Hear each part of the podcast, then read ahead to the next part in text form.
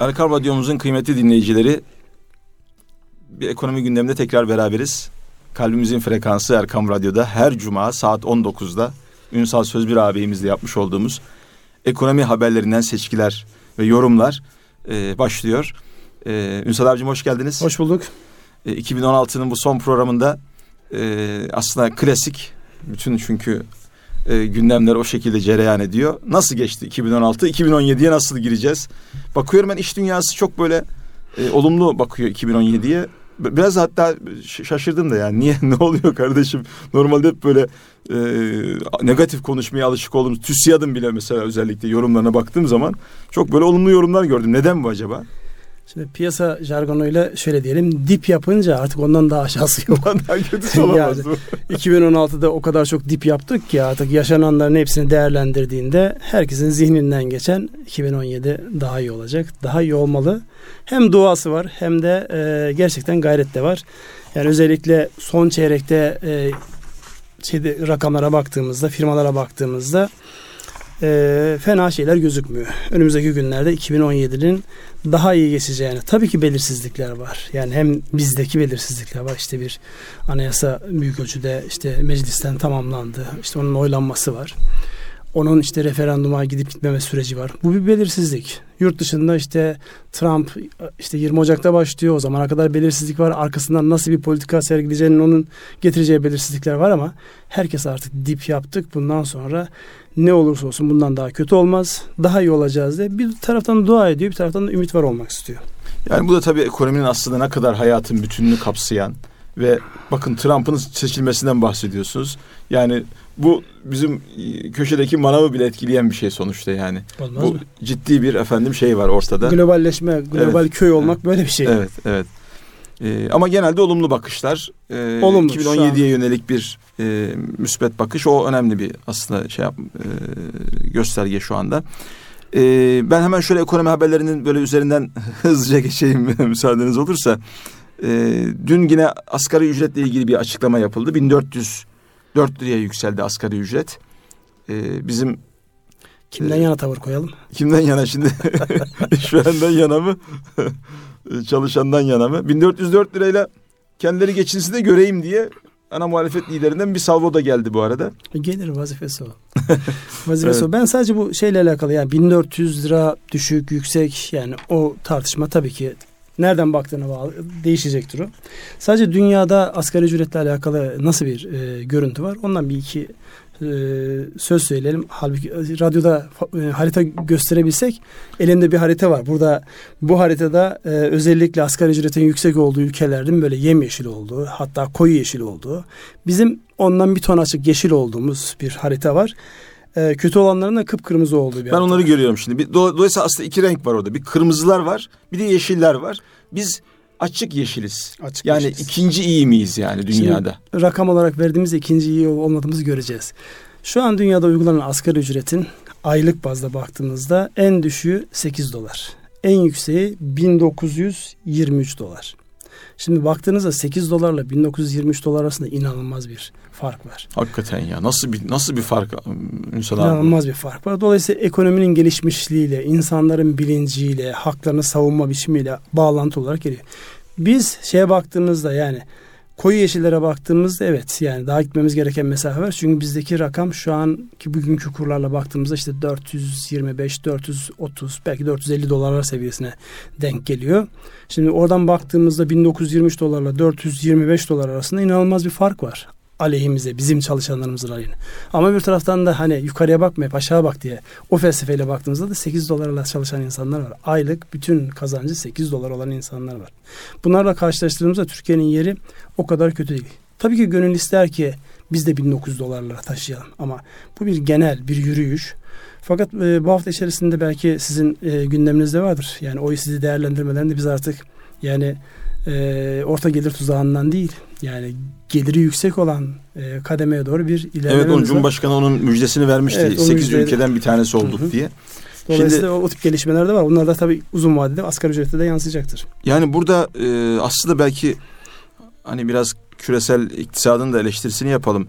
8 dolarla çalışan insanlar sayesinde aslında 1900 doları görüyor insanlar değil mi?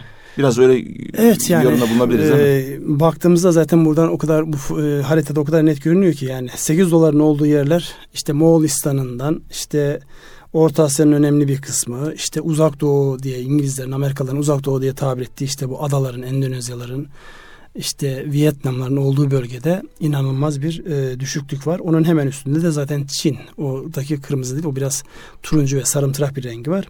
Şimdi buraya baktığımızda onların sağlamış olduğu üretmede rekabette sağlamış oldukları işte düşük ücretle ya da düşük maliyetlerle üretim e, bunun üretimini onlar yapmakla beraber tasarım, dizayn ve katma değeri diğer ülkeler oluşturduğu için oradaki ücretler haliyle yukarıya gidiyor. Evet. Bu e, asgari ücretin ben hep merak etmişimdir. E, neden bu e, bantta oluştu? Yani işte 1300 bandında hani geçen e, sene miydi seçimden mütevellit bir hani iddialaşma olmuştu siyasi partiler arasında. O bir anda böyle e, 900'lerden binlerden 1300 bandını gördü. Sonra insan bunu hani şöyle değerlendirmekten de kendimize alamadık doğrusu. Ha, olabiliyormuş demek ki. Yani bunu e, bu şekilde belirlemek de mümkün olabiliyormuş. Tabii iş verenler çok ciddi o noktada şey yaptılar bir e, şikayette oldu ama yani bu insani e, bazı yani düzeyi e, ne belirliyor? Bunu e, hani 8 dolardan 1900 dolara çok büyük bir uçurum. E, buradan bakıldığı zaman e, Türkiye'de de 400-450 dolar civarında oluşan o bandın e, bir kere işverenlerin işverenlerin e, yani ben e, bu parayı vermeliyim tarzındaki e, yaklaşımların hiç şeyi yok mu? Etkisi yok mu bunda? Şimdi hiç kimse birilerinin mağduriyeti üzerinden e, kafa yormaz. Şimdi olayın bir de şey tarafı var, işveren tarafı var. Yani bizim yani benim e, yaptığım iş itibariyle her iki tarafı da görebilme şansım var. Bir taraftan e, ücretleri almak isteyen, daha yüksek ücretten çalışmak isteyen insanlar var. Öbür taraftan da bu ücretleri ayın sonunda nasıl ödeyeceğim diye kıvranan girişimciler, işletme sahipleri var. Yani şu an baktığımızda yani kolay değil, girişimcilik de kolay değil.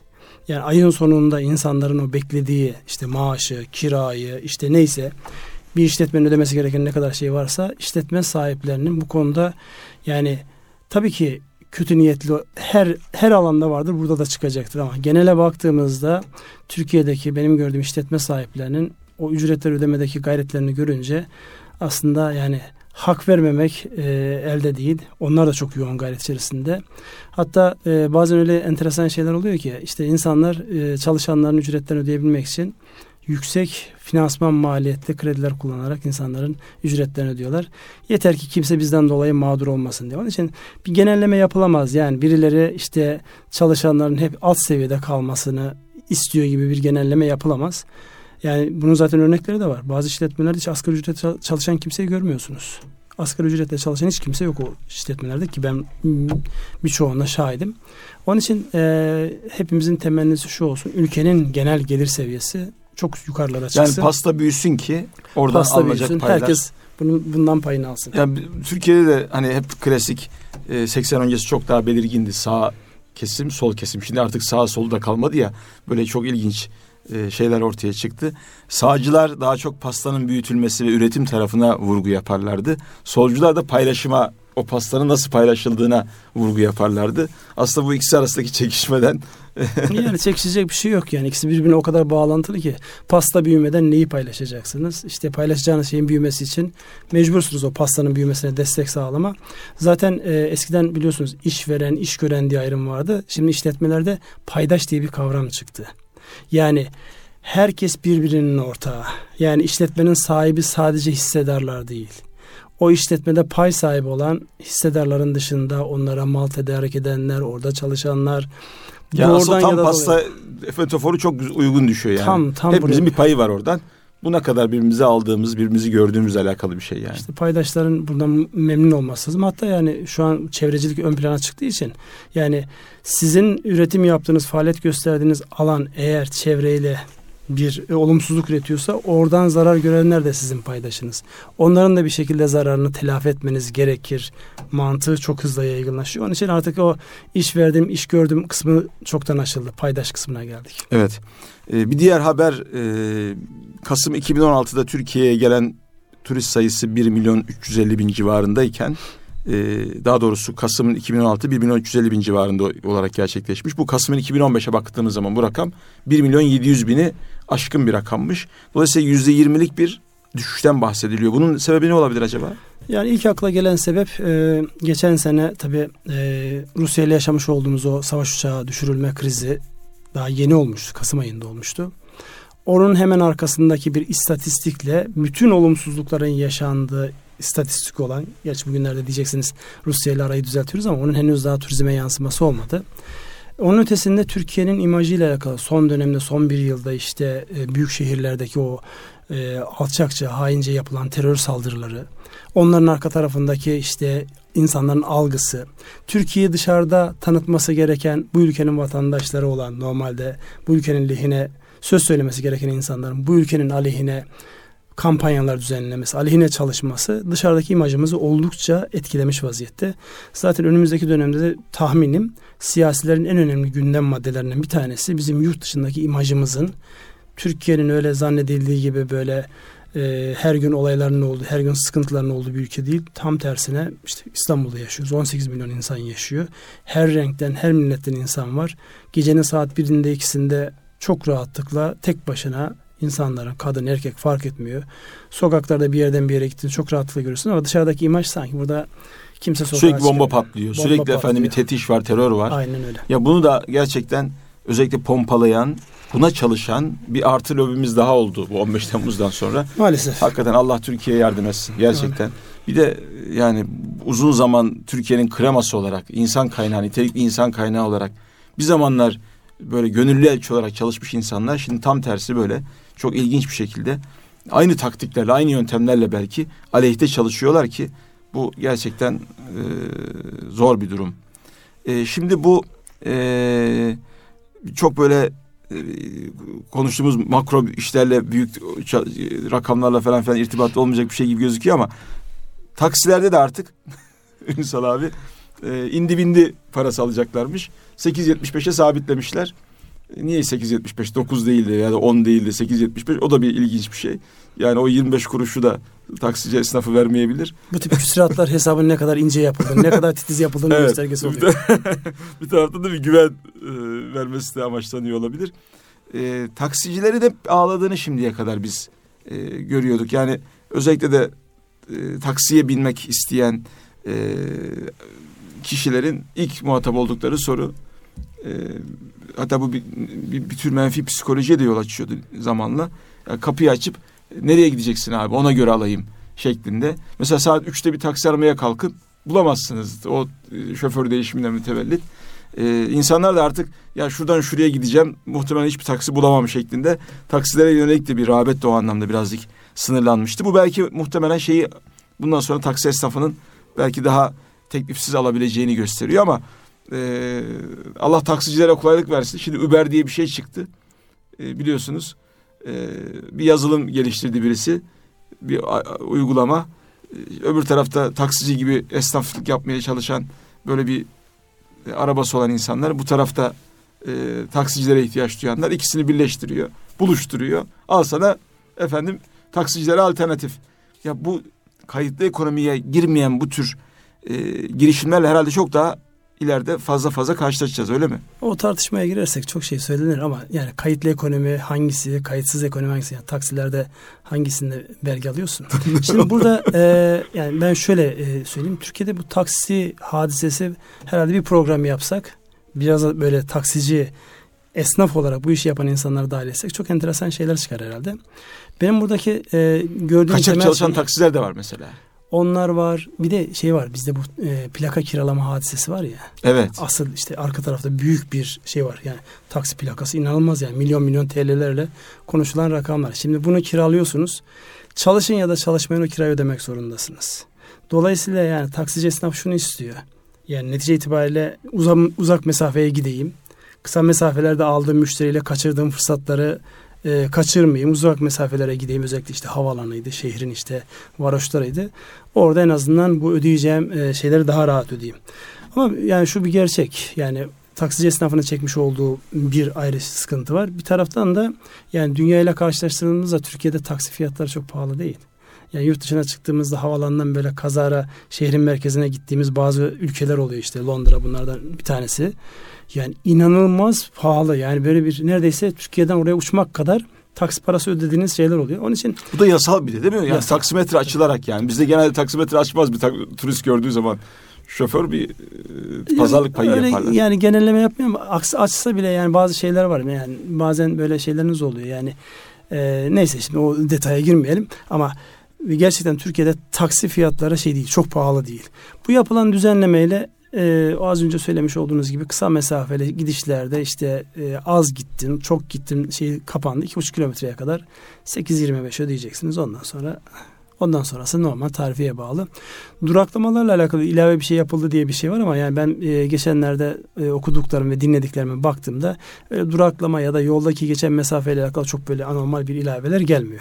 Asıl açılıştaki bu e, başlangıç rakam, fixlenmiş rakam önemli. Yani orta ve uzun mesafe için aslında taksi hala cazip bir e, ulaşım vasıtası olmaya devam edecek. Yani. Aynen öyle. Öyle anlıyoruz. Öyle. Ee, diğer bir konu var. Aslında bunu biraz uzun konuşalım diye en sona bıraktım e, Ünsal abi. Ee, bu 3-4 gündür konuşulan ve e, neredeyse kurumun başındaki insanın da bir yerlere sürekli cevap yetiştirmek zorunda kaldığı bir noktaya do- doğru evriliyor. Türkiye İstatistik Kurumu'ndan bahsediyoruz. Biz aslında geçen hafta da konuşmuştuk bununla ilgili e, bir takım şeyler. Milli gelirde yüzde yirmi artış yaşandı bir anda. Yaptığımız bir hesaplamadan mütevellit hesaplama yönteminin değişmesinden kaynaklanan sonra mesela tasarruf yüzde on dörtten yüzde yirmi beşlere sıçramış. Böyle ilginç bir e, şey oldu. E, gelişme yaşadık bir anda yani. Aa biz neymişiz moduna girdik. Bu ne oldu da böyle oldu? Ne oldu? Burada e, en önemli şeylerden bir tanesi tabii biz bu istatistiklerle konuştuğumuz zaman e, bazen e, işte soruyorum insanlara radyo programı dinlediniz mi? Dinledik. Ne, ne konuştuk? İşte güzel konuştunuz diyorlar. e, ne konuştuk peki? Ya anlamadık yani. Söylediğiniz bazı şeyler işte endeks o kadar teknikte konuşmuyoruz ama. Ya biz konuşmadığımızı zannediyoruz ama yani bir taraftan da tabii yani e, biz kendi aramızda işte işletmeci, iktisatçı şey arasında biz normal konuşuyoruz ama bazı kullandığımız terimler biraz dikkat ettiğinde gerçekten yani şey kaçabilir. Çok teknik kaçıyor olabilir.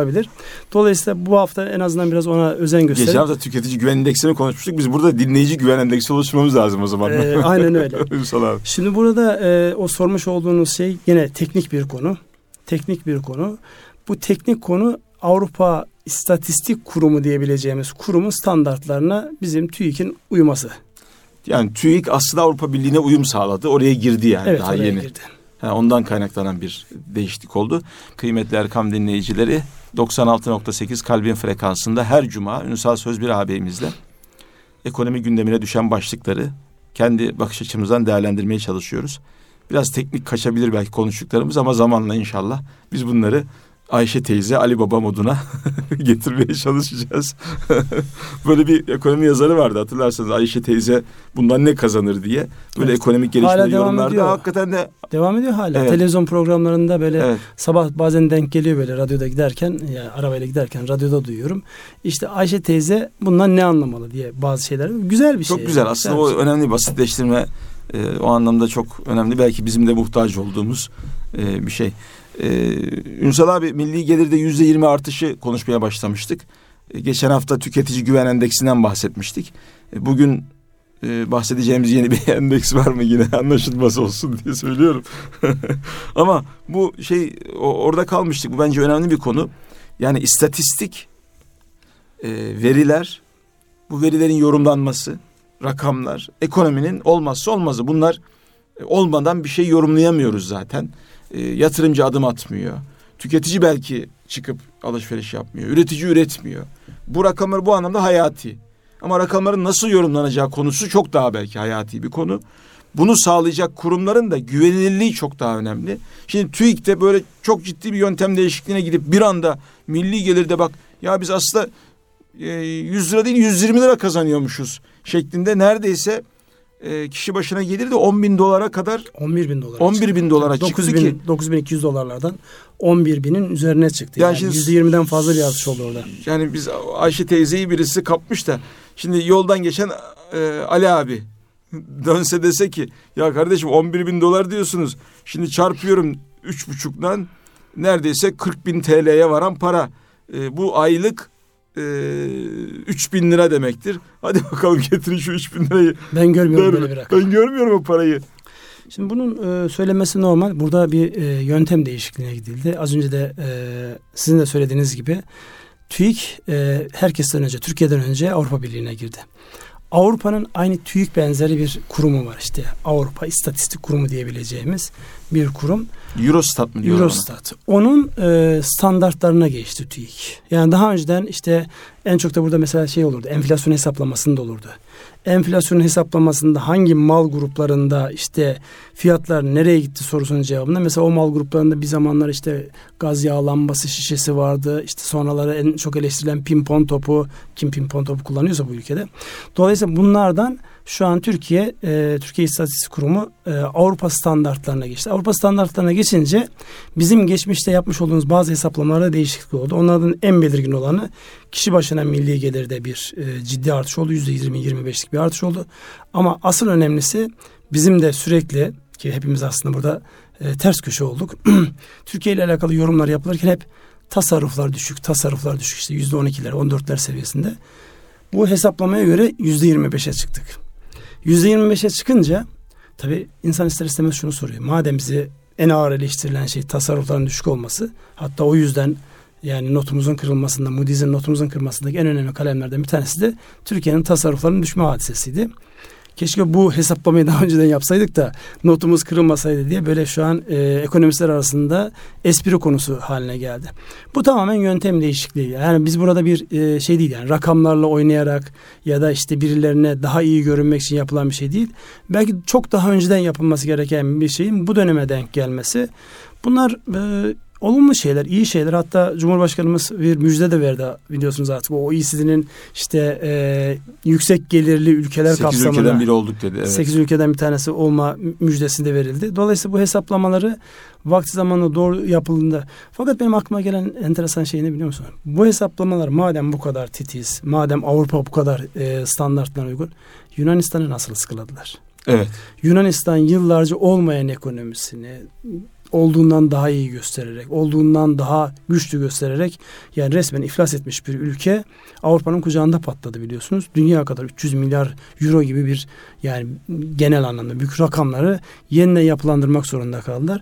Bu kadar titiz olan Avrupa kendi dibinde, kendi içindeki bir ülkeyi izleyemiyor.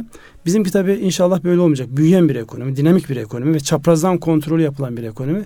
Bundan sonraki süreçte artık bizim kişi başına milli gelirimiz 11 bin doların üzerinde. Bu üçüncü çeyrekteki küçülmeyi herhalde dördüncü çeyrekte atlatacaktır. Çünkü şu an gelen ilk e, sinyaller gayet e, pozitif e, görünüyor. İşte kapasite faktöründe yani iş, e, işletmelerin üretim tarafındaki artışlar var orada.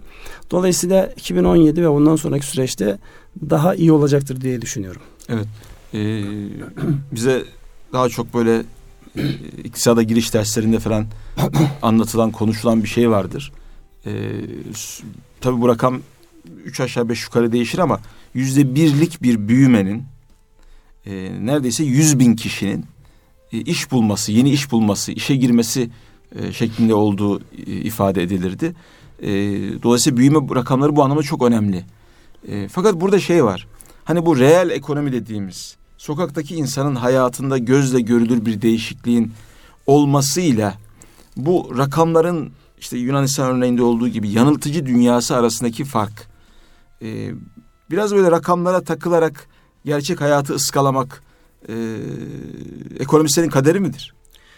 Ya ekonomistlerin en büyük kaderi yani varsayım üzerine giderler. Yani hani bir e, fıkra anlatılır ya işte bir adaya düşmüş fizikçi, kimyacı ve iktisatçı işte konserveleri nasıl açacağız? Fizikçi demiş ki işte güneşin önünde tutalım işte ısınsın patlasın. İşte kimyacı demiş ki deniz tuzunun üzerine şey su üzerine koyalım. Orada işte e, kimyasal tepkimeden sonra açılsın. İktisatçı da demiş ki varsayalım elimizde açacak var. Şimdi iktisatçıların temel özelliği varsayımları çok kullanırlar. Gerçi son dönemde bu matematiksel iktisadın gelişmesiyle beraber modellerle açıklıyor, rakamlarla açıklıyor. Fakat rakamlar dediğiniz şey kurguladığınız modelle birebir bağlantılı. Onun için yani yüzde yüz o rakamların e, hayat bulacağını söylemek mümkün değil. Ama bir şekilde ortaya bir şey koymanız lazım. Dolayısıyla şu an geldiğimiz noktada yani rakamlarla oynanarak bir şeyin olduğu kimse de yok böyle bir şey. Sadece anlamaya çalışıyoruz. Yani özellikle bu tasarrufların artması noktasında önümüzdeki günlerde biraz daha yoğun çalışacaktır ekonomistler bu konuda. Yani bu hesaplama neyi değiştirdi? Kamuda bazı şeylerin tasarruf içerisine konup konmadığı ile alakalı bu çalışmalardan sonra daha net anlaşılacaktır. Karşılaştırmalar daha net yapılacaktır. Onun için yani sokağa nasıl yansıyor diye baktığımızda tabii ki bir şey var. Yani bir gerginlik var. Geçen hafta hatırlarsanız bir nakit sıkıntısından bahsetmiştik. Nakit sıkıntısını insanların günlük dönüşlerinde, ödemelerinde zorlanmalarından, işletmelerin ödemeleri yapmakta zorlamalarından bahsettik. Bu tip etkileri var. Ama fakirleştik mi sorusunun cevabı kuru hesaba katmazsak öyle çok net bir şekilde değişen şeyimiz yok yani. Mal varlıkları olduğu gibi duruyor Türk lirası karşılığı anlamında. Ama dolar karşılığı anlamında baktığında bazı gerilemeler dolar kıyaslamasından dolayı olabilir ama çok bugünden yarına bir değişiklik olmadı. E, fakat insanların işte gelecekle alakalı ümitleri belli edecek. Biz de duygusal anlamda e, fena bir e, toplum değiliz. İyi şeyleri yakaladığımızda hemen havaya girebiliyoruz. Evet. Önümüzdeki günler inşallah iyi şeyleri göreceğimiz şeylerle. İnşallah. Yine ümit, olur. yine ümit pompaladık iktisatçı olarak.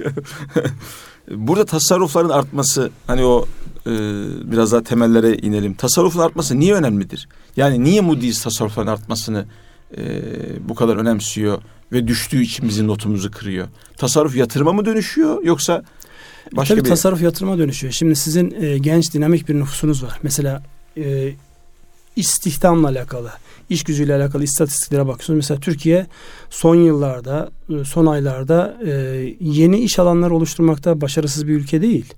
Ama bakıyorsunuz işsizlik 10.3'ten 11.3'e çıkmış. Niye? Çünkü genç bir nüfusunuz var. Genç nüfus ekonomiye katılıyor, çalışma e, yaşına geliyor oradaki sayıyla sizin oluşturduğunuz yeni işler arasında bir açık oluştuğu zaman otomatik olarak sizin e, işsizliğiniz daha yüksekmiş gibi görünüyor. 11.3 yüksek bir rakam. Yani hele işte Amerika ile İngiltere ile karşılaştığımızda 5 ve altındaki rakamlarla karşılaştığımızda yüksek rakamlar. Bunların azalabilmesi için kesinlikle yatırıma ihtiyaç var. Yatırım için kaynağa ihtiyaç var. Kaynak için de nereden diye sormanız lazım. İki şey olabilir. Ya tasarruf edeceksiniz ya borçlanacaksınız borçla yatırım, borçla büyüme yani sürdürülebilir midir?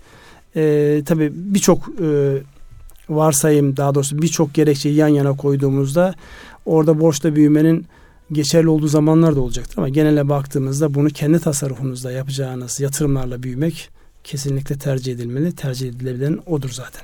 Evet. Ee, yani Türkiye'de şu anda 30 e, milyon civarında e, toplam iş gücü var. Bunun 5 milyon civarında e, olanını yüksek okul ve fakülte mezunları oluşturuyor. Her sene neredeyse 700 bin kişilik bir artış oluyor. Bunun da yine 500 bin civarında rakamını e, üniversiteden yeni mezunlar oluşturuyor ama e, 1 milyondan fazla insan mezun oluyor. Neredeyse bunun yüzde ellisi e, o işsizler hanesine ekleniyor. Çünkü istatistiki bir veri olarak öğrencileri katmıyorsunuz işsizlerin arasında. Çünkü öğrenci o öğrencilik yapıyor. Ne zaman ki ben ona ertesi gün sendromu diyorum bizim öğrenci arkadaşlarla buluştuğumuz zaman bak diyorum şimdi sen şu tarihte diplomayı alacaksın. Evet çok sevinçli bir gün senin için. Evet ama o gün işsizsin onun farkında ol yani. O gün işsiz olduğum bir gün. Dolayısıyla dediğiniz gibi Türkiye'nin genç nüfusunun çok dinamik bir şekilde hala o gençlik şeyini devam ettiriyoruz. Ee, bizim e, işsizlik mücadelesinin ciddi bir şekilde e, devam etmesini e, gerektiren bir şey. Hem iyi bir tarafı var hem kötü bir tarafı var. Onu öyle görmek lazım. Genç işsizlik ama yani sadece bizim e, problemimiz değil yani. Özellikle mesela hep Batı özellikle Avrupa'ya baktığımızda yani sanki orada yokmuş gibi. İspanya'da yüzde 40 yüzde 50'ler seviyesinde genç işsizlik. Ha bunun ne kadarı gerçekten iş bulamadığı için ne kadarı keyfi anlamda kendisini işsiz bırakıyor o tartışılır ama yani bütün dünyanın aslında belki de bu kuşak çatışmalarında e, karşımıza çıkan en önemli şeylerden bir tanesi. Bir taraftan istihdam, yeni iş alanları oluşturması problem var. Öbür taraftan da insanların mevcut ücretlerle çalışma isteğiyle alakalı bir gelişme var. Mesela bunun en dramatik örneği İspanya'dır. genç işsizliğin en tepe noktada yüzde 45'lere 50'lere vurduğu dönem. Şimdi öyle düşündüğünüzde yani sokakta gördüğünüz her iki gençten bir tanesi işsiz. Gerekçesi ne olursa olsun. Bu henüz daha e, şey değil yani biz bu anlamda onlara baktığımızda yani hep yukarıya bakmayalım. Aşağı baktığımızda bu anlamda iyiyiz ama bu şu anlama gelmiyor yani. Kaygılanacak herhangi bir şey yok diyecek konumda değiliz. Çünkü bizim alttan gelen genç bir nüfus yeni iş alanlarını zorlayacaktır, isteyecektir. Peki yeni iş alanları nasıl açılacak Ünsal abi? Yani bu konu çok konuşuluyor. Yeni iş alanları nasıl açılacak? Yani bunun e, birkaç tane yöntemi var. Eğer siz ucuz iş gücüyle bir şey üretecekseniz az önceki o asgari ücrete gelir takılırız. Yani siz işte konfeksiyon gibi, inşaat gibi yani çok böyle vasıf istemeyen, insanların çok böyle katma özel değeri sınırlı. nitelikler istemeyen, katma değeri sınırlı işlerle büyümeniz anlamına gelir. Ama Türkiye'nin şöyle bir iddiası var. Artık bundan sonra biz büyüyeceksek ki yıllarca mesela Türkiye'de orta gelir tuzağı diye bir e, konu tartışıldı. O da nedir? Kişi başına milli geliriniz işte 10 bin dolara çakılıp kalması. Onu arttırmanın yolu ne? Sizin katma değeri yüksek ürünler üretiyor olmanız lazım. İşte teknolojiye bağlı olan, tasarıma bağlı olan, işte bunu başka ülkelere çok rahatlıkla ihraç edebileceğiniz, müşteri bulmakta zorlanmayacağınız ürünler Size has ürünler yani. Sizin üretebileceğiniz sadece. Size has ya da başkalarının geliştirip ama sizin ondan iki gömlek daha üste çıktığınız ürünler olabilir. Dolayısıyla bu yapıldığında ancak e, söylemiş olduğumuz işte bu yeni istihdam alanları daha üst seviyede asgari ücretin daha yukarıya taşındığı hatta yani asgari ücretin yani en iyi olduğu ülkeler işte Lüks, Lüksemburg bunlardan bir tanesi yani. Gerçi Lüksemburg'un baktığınızda hizmet sektörünün özellikle son 15-20 yıldır oranın bir hizmet bağlantılı bankacılık üssü gibi biraz böyle offshore dediğimiz şimdi soracaklar offshore ne? Yani vergi Daha başka avantajları sorulacak şeyler de var. Orta gelir tuzağı mesela. Onları e, da böyle vergi ufak ufak avantajlarının lazım. sağlandığı Vergi avantajı ne demek mesela? Çok böyle temele de girmek lazım. Hocam böyle bilmiyorum. ağzımızdan çıkan her kelimeyi artık biz Ama bu bu birazcık işte noktamız. e, şeydir. Mesela politikacılar e, tecrübe kazandıkça hakikaten bir e, halkın her kesiminden teveccühüne insanlara mazhar oldukça aslında bir bakıyorsunuz ilkokul mezununun anlayabileceği ilkokul mezunu gibi hatta konuşabilecek bir şeye geliyorlar. E, basitliğe indirgiyorlar. İşte Demirel işte e, şimdiki Cumhurbaşkanımız böyle kendi doğaçlama konuştukları zaman çok basit, net kavramlar da hakikaten her insanda makis bulabilecek. Şimdi özellikle pazarlamadan biliyoruz biz. Reklam dili ilkokul dörde göre ayarlanmış bir dildir yani. Çünkü kitle bu bu şekilde bakıyor, düşünüyor, konuşuyor, anlaşıyor. Şimdi biz hemen böyle ufak bir şeylerin üzerinden gidelim. Mesela orta gelir tuzağı yani 2000 dolardan 9000 dolara çıkmak işte bir takım katma değeri az olan sektörlerle çok kolay. Yani onu bir şekilde çıkıyorsunuz. Atıl kapasiteyi değerlendirmek gibi bir şey. Ama 9000'den işte bu orta gelir oluyor tam. 9000'den 12 bin, 13 bin, 15, 20 bine çıkmak tam da biraz önce buyurduğunuz gibi katma değeri yüksek, yüksek teknoloji gerektiren, e, yenilikçilik, Tasarım gerektiren, dizayn tasarım gerektiren. gerektiren, dizayn gerektiren efendim e, sektörlerle mümkün oluyor. Dolayısıyla orta gelir tuzağını, tuzağını bu şekilde açıklamış olduk. E, offshore dediğimiz şeyi isterseniz şimdi açıklayalım. Şimdi offshore kelime itibariyle yani kıyıdan ötede demek. Yani sanki böyle Deniz aşırı gibi. deniz aşırı ya da açıkta işte bir ada diye düşünün ama yani uygulamada tabii böyle değil. Uygulamada siz bir bölgeyi bir ülke olabilir. Bazen ülkenin bir parçasında orayı ana e, parçadan ayırıp şunu diyebilirsiniz. Bu bölgede yapılan ticaret bize bir ara serbest bölgeler vardı. Yani o mantığa yakını tam o mantıkla olduğunu söyleyemeyiz ama serbest bölgelerde ya orada yapılan ticaretten vergi alınmıyor, bazı kolaylıklar sağlanıyor, bazı avantajlar sağlanıyor. Offshore'da özellikle finans sektörünün kullanmış olduğu bir kavram.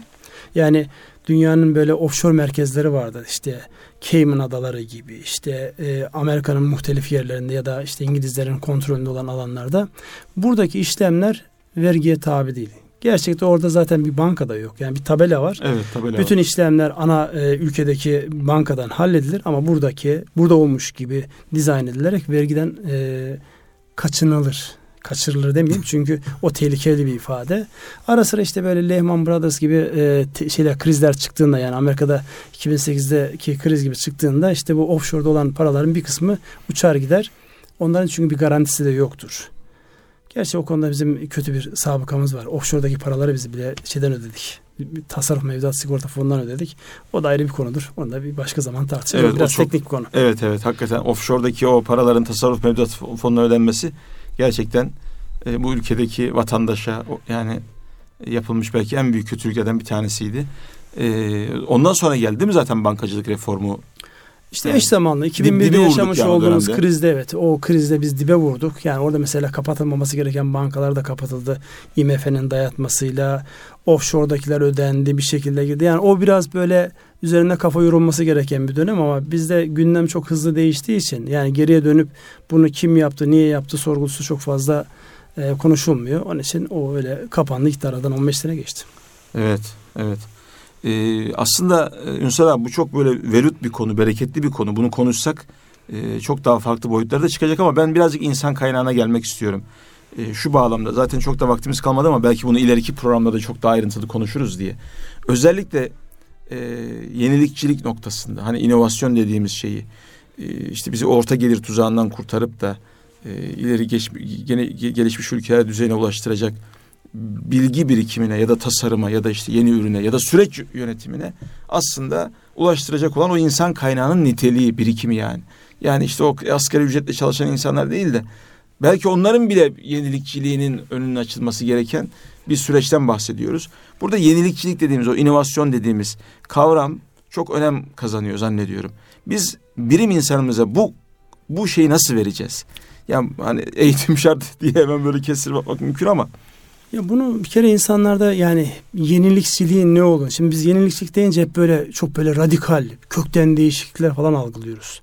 Hayır yani bir işi yaparken dün yaptığından farklılaştıran, daha verimli hale getiren, daha özenli, daha kaliteli hale getiren her türlü adım yenilikçiliktir. Kaldı ki yani şu an zaten böyle iyileşme dediğiniz hadise böyle e, geceyle gündüz gibi radikal değil. şeyler mi? değil. Böyle adım küçük adım. küçük ince. adımlar yani bebek adımı diye tabir ediliyor bunlar. Yani her gün iyileşme işte Japonların Kaizen dedikleri Kaizen. bir model var. Halbuki bizim de dinimizde Allah Resulü sallallahu aleyhi ve sellem İki söylemiş gün olduğu- eşit olan ziyandadır yani. İki gün eşit olan ziyandadır ama bu bir ileri bir geri şeklinde değil. Hep ileri. Hep iyileşme ve bebek adımlarıyla olacak iyileşme. Dolayısıyla buradan baktığımızda yani o iyileşmeyi sağlayacak her türlü e, düşünce, eylem aslında bu yenilikçiliğin, inovasyonun e, temelini oluşturuyor. Biz Bu burada bir hayat tarzı aslında değil mi? Hayat Ünsal tarzı abi? tabii Evet. ki. Yani baktığınızda işte evin işte atıyorum mesela su giderleri inanılmaz artıyor. Elektrik işte insanlar özen göstermiyor.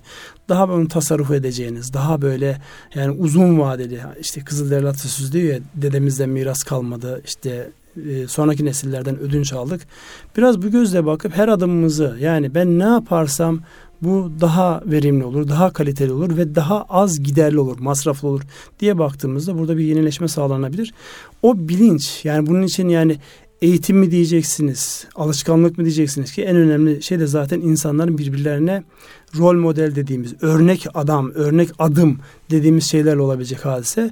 Dolayısıyla göz önünde olan insanların bu anlamdaki gösterecekleri özen, işte evin babasının ya da annesinin odadan çıktığında ışığı kapatması, akan musluğu tamir ettirmesi ya da kapatması neyse artık bu tip böyle adımlarla her aşamada, her adımda bir katma değer, bir yenilik sağlanabileceğin insanlara gösterilmesi herhalde olabilecek en güzel şeydir. Ve bunun arkasından da şeyler geliyor. Ben mesela e, bir dönemde yöneticisi olduğum grupta özellikle bu teknoparklardaki teknolojiye yatkın projeler geliştirmiş gençlere yönelik e, şeylerimiz olmuştu. Bir sermaye ayırıp onlarla ilişkiye girmiştik. Dolayısıyla oradaki e, gördüğüm hadise şu. İnanılmaz işler üreten, inanılmaz projeler olan insanlar var. Fakat bizdeki o bir güvensizlik kısmı var ya. Diyorum ki size işte bu projenin ne kadar finansman desteğe ihtiyacı var? İşte 100 bin lira desteğe ihtiyacı var. Tamam biz 100 bin lira destek verelim. Şirketinize kurulacak şirket eğer başarılı olursa biz buna ortak olmuş olalım. Yanaşmıyor insanlar. Halbuki şu an e, örnek aldıkları batıda işte bu Facebook'u kurucuları, işte e, Apple'ın kurucuları. Bunların hepsine baktığınızda temelde birisinin bir fikri var. Ötekisinin parası var. Bunlar birlikte bir araya geliyorlar. Yani fikir sahibinin payı yüzde on beşlerde, on üçlerde, on ikilerde kalıyor. Melek yatırımcı deniyor değil mi onlara da? Melek yatırımcı ya da gerçek anlamda e, fon yatırımcısı, finansal yatırımcı, bazen stratejik yatırımcı deniyor ona. Buradaki temel yaklaşım hatta bu Facebook'la alakalı anlatılan şey var. Gençler bu fikri ilk e, uyguladıklarında kaldıkları binanın boyasını yapacak paraları yok. Boyacıya hisse senedi vermişler. Evet. o hisse senedi de daha sonra inanılmaz değerlenmiş. Yani dolayısıyla burada biraz inanma meselesi. Gençlerin kendilerine inanmaları, gençlerin bu geliştirdikleri projelerde birileri kendilerine bir pozitif öneride bulundukları zaman ellerinden kaçmayacağını, kimselerin kendisini kandırmayacağı noktasında güvenmeleri lazım. Tabi para sahiplerinde bu anlamda o güveni tesis etmeleri lazım. Öyle olursa çok hızlı büyürüz. Bizim gençliğimizin çok inanılmaz işleri var. Yani ben mesela teknolojiyle alakalı şeylere bakıyorum. E, gelişmelere bakıyorum. Uluslararası çok ciddi özellikle yazılım tarafında çok ciddi firmalarımız çıkıyor. Ama bunlar belli bir büyüklüğe geliyorlar.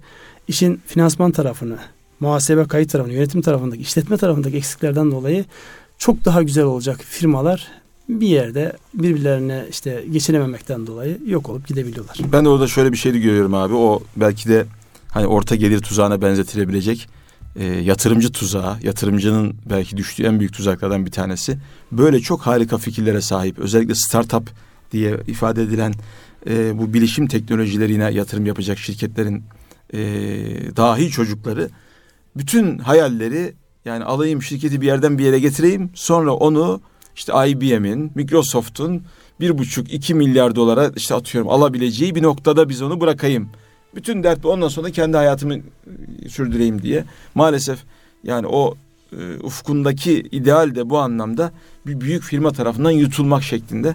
E, sanki böyle çok da örnek de var. E, bu Bunlar, çok hocam siz de biliyorsunuz evet. moda. Bazen evet. e, birleşmek moda, bazen parçalanmak moda.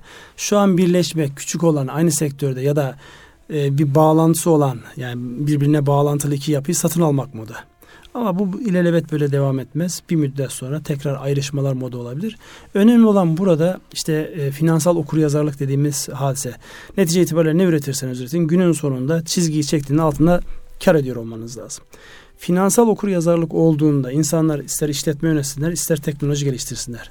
Finansal okuryazarlıkla beraber ne yaptığının ne sonuç ürettiğine baktığı zaman Bunların hepsinde bir gelişme olacaktır. Daha sağlıklı, daha hem bireyler anlamda hem işletmeler anlamda daha sağlıklı yapılar çıkacaktır ortaya. Evet ben de şimdi birazcık bir e, radyoculuk şeyi yapayım. E, klasik e, hani bir, bir sonraki programı dinletmek noktasındaki böyle manevralardan bir tanesi.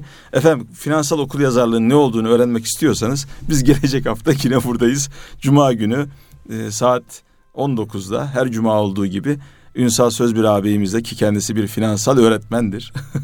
Okur yazarlığın ne olduğunu e, kendisine gelecek hafta ilk soru olarak buradan vaat etmiş olayım ben. Ee, seve seve. İnşallah finansal okur yazarlıkla başlamış olalım gelecek haftaki programımıza. Bir ekonomi gündeminin daha sonuna geldik. Ee, ekonominin öne çıkan başlıklarını konuşmaya gayret ettik. Biz gelecek hafta yine burada olacağız efendim. Tekrar bekliyoruz. Ee, o zamana kadar ki bir sene geçecek aradan 2017'nin ilk programında tekrar buluşmak üzere. Allah'a emanet olunuz. Allah'a emanet olunuz. Hayırlı akşamlar diliyorum.